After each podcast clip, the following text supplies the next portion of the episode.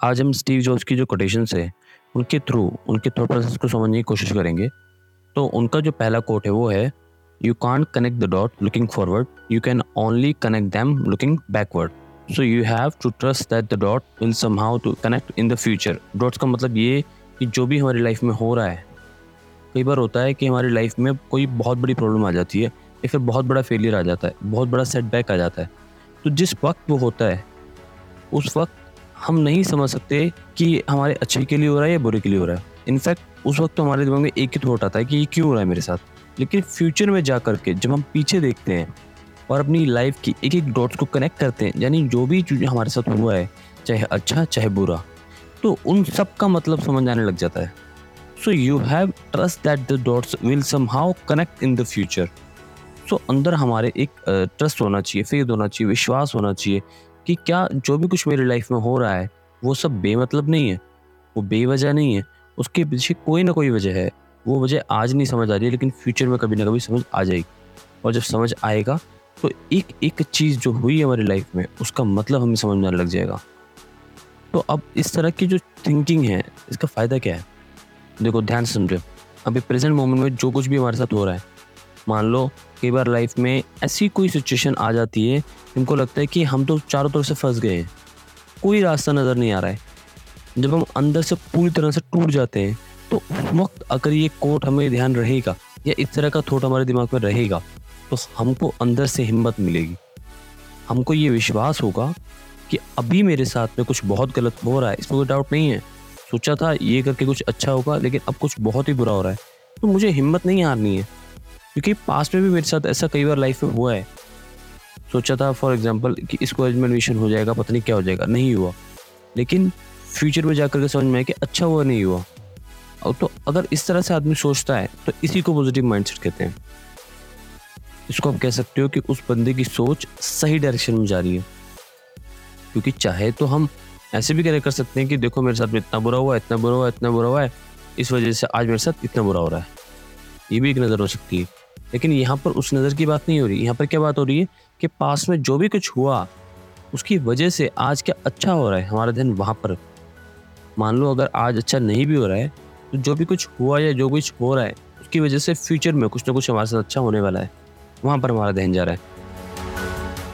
जैसे ये जो एग्ज़ाम्पल आया है, ये जो स्टीव जॉब्स ने जिस कॉन्टेक्स्ट में कहा है, इस was one of the best college in the world और उन्होंने बीच में ही छोड़ दिया। और क्या किया? जा कर के कैलीग्राफी की क्लास अटेंड करी। जो उस वक्त उनको समझ नहीं आया कि क्या रीज़न था। लेकिन उसके बहुत साल बाद जा कर के, जब उन्होंने अपना पहला मैकिनटोश बनाया, तब उसमें जो फ़ोन्स थे, उसकी जो इंस्पिरेशन है, वो उनको मिली कैलीग्राफी क्लासेस से। और फ़ोन्स ने बहुत बड़ा रोल प्ले किया था कंप्यूटर्स में। तो सोचने में कितनी छोटी सी चीज़ है, लेकिन देखने में कितनी छोटी सी चीज़ है, लेकिन कैलीग्राफी क्लास लेकिन उसका कितना बड़ा इम्पैक्ट पड़ा है। सिर्फ़ उनकी अपनी लाइफ पर नहीं, पूरी की पूरी दुनिया पर। तो मतलब क्या? जिस वक्त वो क्लासेस अटेंड कर रहे थे, उस वक्त तुमको नहीं पता था कि क्या होने वाला है। लेकिन फ्यूचर में जा करके उनको समझ में आगे पीछे देख करके कि वो जो मैंने किया था, वो बेवजह नहीं था, बेकार नहीं था उसके पीछे बहुत बड़ी वजह थी। एक और कोट है very interesting innovation distinguishes between the leader and follower इसका क्या मतलब है? देखो, दो तरह के लोग होते हैं जो बिज़नेस करते हैं। बिज़नेस कॉन्टेक्स्ट में बिज़नेस में कुछ होते हैं जो मार्केट लीडर होते हैं, उनको आप इनोवेटर्स भी बोल सकते हो। यानी वो हमेशा एक स्टेप्स आगे होते हैं, बाकी सबसे। वो कर रहे होते हैं और बाकी उनको वो कॉपी कर रहे होते हैं। तो इनोवेशन ही सबसे बड़ा फ़र्क है एक लीडर में और एक फॉलोवर में। किसी भी फ़ील्ड में आप उठा के देख लो, यही दो तरह के लोग आपको मिलेंगे। एक होंगे जो आगे से आगे आगे से आके कुछ नया करते चले जाएँगे और कुछ नई इनोवेशन लेकर आएँगे, कुछ नया प्रोडक्ट लेकर आए करेंगे, कुछ नई सर्विस लेकर आए करेंगे, कुछ नई टेक्नोलॉजी लेकर आएँगे और बाकी के लोग क्या करेंगे? कॉपी करेंगे। तो वो उनको सिर्फ़ फॉलो कर रहे हैं। अब इसमें मज़ेदार खेल क्या होता है? जो कॉपी करता है, जब तक वो कॉपी करता है, मान लो उसको कॉपी करने में कुछ महीने लगे, तब तक ये बंदा कुछ और नया ले आता है तो वो पुराना हो जाता है। तो वो हमेशा एक स्टेप पीछे ही रहता है। फॉलोअर्स होते हैं। तो लीडर का मतलब क्या है? टू इनोवेट अब इनोवेट करने का मतलब क्या है? सोचो, थोड़ा सा दिमाग लगाओ। इनोवेशन का मतलब क्या है? व्हाट इज़ इनोवेशन इसका मतलब ये है कि जो नीड है फिर नीड वर्ड बहुत इंपॉर्टेंट है।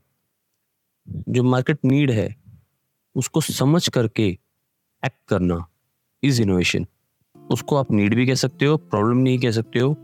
उस, और उस प्रॉब्लम का सोल्यूशन निकालने का मतलब अपॉर्चुनिटी होता है। तो पहले मार्केट की जो नीड है जो भी प्रॉब्लम है, जो भी रिक्वायरमेंट है, उसको समझना। तो जो लीडर है, उनका ध्यान कहाँ होता है? अपने कस्टमर्स कि एग्जैक्टली कस्टमर्स क्या चाह रहा है? कस्टमर्स की नीड क्या है? कस्टमर्स की लाइफ को हम और कंफर्टेबल कैसे बना सकते हैं? कस्टमर जो एक्सपेक्ट कर रहा है, उससे भी और आगे हम कैसे जा सकते हैं?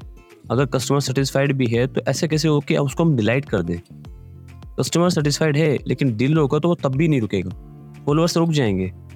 वो कस्टमर सेटिस्फाइड तो क्या करने की ज़रूरत है? वो कहेगा सेटिस्फाइड तो है। क्या उसको डिलाइट कर सकते हैं? तो जो लीडर होते हैं, वो कॉन्स्टेंटली इनोवेट ही करते रहते हैं। ये एक लीडर की क्वालिटी होती है। लीडर्स ये देखते हैं कि क्या हो सकता है, कि फ्यूचर कैसा होगा। और जो फॉलोअर्स होते हैं, जो हो चुका होता है, बस उसी को रिपीट करते हैं। उसको कॉपी करते हैं। ये एक बहुत बड़ा डिफरेंस है एक लीडर में और एक फॉलोवर्स में।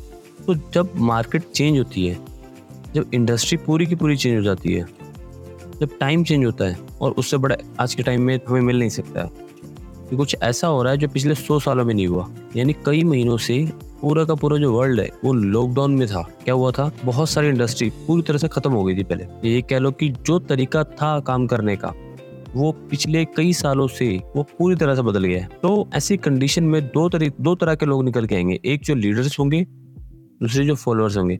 फॉलोअर्स रो रहे होंगे। क्यों? क्यों? कभी उन्होंने इनोवेशन को समझा ही नहीं इनोवेट कुछ किया ही नहीं, सिर्फ़ फॉलो किया। यही एक बहुत बड़ा डिफरेंस होता है एक लीडर में और एक फॉलोअर में। जो लीडर्स होते हैं, वो टाइम के साथ साथ बदलते नहीं है, वो टाइम को बदलते हैं। एक और कोट है being the richest man in the cemetery doesn't matter to me cemetery मतलब graveyard going to bed at night saying we have done something wonderful that's what matters to me मतलब मान लो, हम किसी शमशान घाट में जाएँ और वहाँ पर लिखा हो कि ये जो कब्र है, इस बंदे ने कमाया एक लाख रुपए, इसने कमाया दस लाख रुपए, इसने कमाया एक करोड़ रुपए, इसने कमाया सौ करोड़, इसने कमाया हज़ार करोड़। कोई फ़र्क पड़ता है क्या? सब मिट्टी हो गए और सारे ज़मीन के नीचे सब एक ही जगह पे। तो उससे फ़र्क क्या पड़ता है कि आपने कितना कमाया? ये बहुत बड़ी स्टेटमेंट है ये। ये जो बात कही जा रही है, ये कोई ऐसा बंदा बोल सकता है जिसने बहुत बारीकी से लाइफ को ऑब्ज़र्व किया हो। नहीं तो ज़्यादातर लोग ऊपर ऊपर लेवल से तो बोल सकते हैं बट डीपली नहीं बोल सकते डीपली उसको फील नहीं कर सकते हैं। क्यों? क्योंकि दुनिया में पैसा ही मैटर करता है। लोग सोते हैं, जागते हैं, उठते हैं, बैठते हैं। यहाँ तक कि दोस्त भी बनाते हैं, ऐसा देखकर।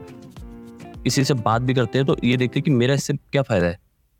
फ़ायदा नहीं है तो छोड़ देते ये इस दुनिया के हाल है। लेकिन ये जो बात कही जा रही है दिस इज़ ट्रू विजडम मतलब क्या? एंड में कुछ भी मैटर नहीं करता है। शमशान घाट पे कोई मैटर नहीं करता है कि आप सबसे अमीर हो या आप सबसे गरीब हो। इसका मतलब ये है कि पैसा मैटर नहीं करता। कुछ लोग एकदम से जम करके इसका मतलब ये भी निकालेंगे मैटर पैसा मैटर ही नहीं करता। वहाँ मैटर नहीं करता। पहले तो मैटर करता है, क्योंकि जीने के लिए भी पैसा चाहिए ना। जैसे हवा पानी चाहिए ना, वैसे ही पैसे भी चाहिए। तो पैसा मैटर करता है, लेकिन एट द एंड मैटर नहीं करता। एट द एंड का एक और वर्ड हम यूज़ कर सकते हैं अल्टीमेट फाइनली पैसा मैटर नहीं करता। आप कह सकते हो, वो इंपॉर्टेंट है, लेकिन वो सबसे इंपॉर्टेंट नहीं है। तो सबसे इंपॉर्टेंट क्या है? वो अगली लाइन में कहा जा रहा है। Going to bed at night saying we have done something wonderful that's what matters to me क्या कमाल की स्टेटमेंट है। अपने आप को क्या बोल रहे हैं सोने से पहले? कि आज का दिन बड़ा अच्छा था। आज मैंने कुछ ढंग का किया। आज मैंने कुछ ऐसा किया है जो करने लायक था, जो करना चाहिए था। वो नहीं जो मुझे करना पड़ा, जो करना चाहिए था। वो नहीं जो मुझे करना पड़ा। आज मैंने कुछ नया सीखा है। आज मैंने कुछ नया किया है। आज मैंने पहले से बेटर हुआ हूँ। आज मैंने ग्रो किया है। सिर्फ़ बाहर से नहीं, अंदर से भी ग्रो किया है। ये मैटर करता है। क्योंकि अगर हर रोज इसी तरीके से हमारे दिन निकलते हैं तो एक एक दिन को मिला करके ही लाइफ बनती है। नहीं तो लाइफ कहाँ है? जैसे बोलते हैं ना बूंद बूंद सागर बढ़ता है। बिल्कुल इसी तरीके से। एक एक दिन को मिला करके ही तो आप कह सकते हो कि आपने की जो लाइफ अच्छी है, बुरी है। तो अगर आप काम करना ही है तो किसके लिए करें? टू क्रिएट समथिंग वंडरफुल और जो बंदा कुछ एक्स्ट्रा ऑर्डनरी क्रिएट करे, जिस भी काम को वो कर रहा है, उस काम में, अरे उसको सक्सेस में मिलनी ही मिलनी है, पैसे तो आना ही आना उसके पास। एज सिंपल एज दैट जो सिर्फ़ पैसे के लिए कर रहा हो, वो तो एक लिमिट तक ही कर रहा होगा ना। वो तो मीडियो कर हो गया। वो एक्स्ट्रा ऑर्डनरी बन कैसे पाएगा? कोई आदमी है, मान लो जॉब कर रहा है, उसके मन में ये बैठा हुआ है मैं जो काम कर रहा हूँ, बस उतना ही करूँगा जितना मुझे पैसा मिला है। तो अब वो लिमिट तक ही जिएगा और उस लिमिट में ही मरेगा। लेकिन अगर वो कहता है कि चलो मेरे को उस कंपनी में पैसा नहीं भी मिल रहा है, मेरी कदर नहीं भी है, लेकिन अगर मैं अपना इन तरह से सौ परसेंट अपना डाल रहा हूँ काम करने में, यानी कुछ एक्स्ट्रा ऑर्डनरी काम कर रहा हूँ तो उस कंपनी के लिए नहीं कर रहा हूँ, अपने लिए कर रहा हूँ।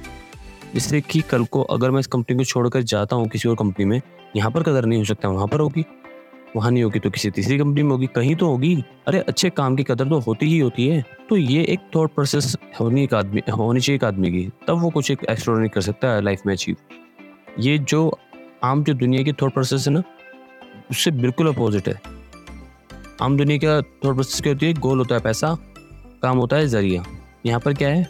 अगर इस कोटेशन को ध्यान से समझा जाए गोल है काम, पैसा है ज़रिया, यानी पैसे को यूज़ करना है कुछ वंडरफुल क्रिएट करने के लिए। Thank you for listening Rakesh Singh Achin podcast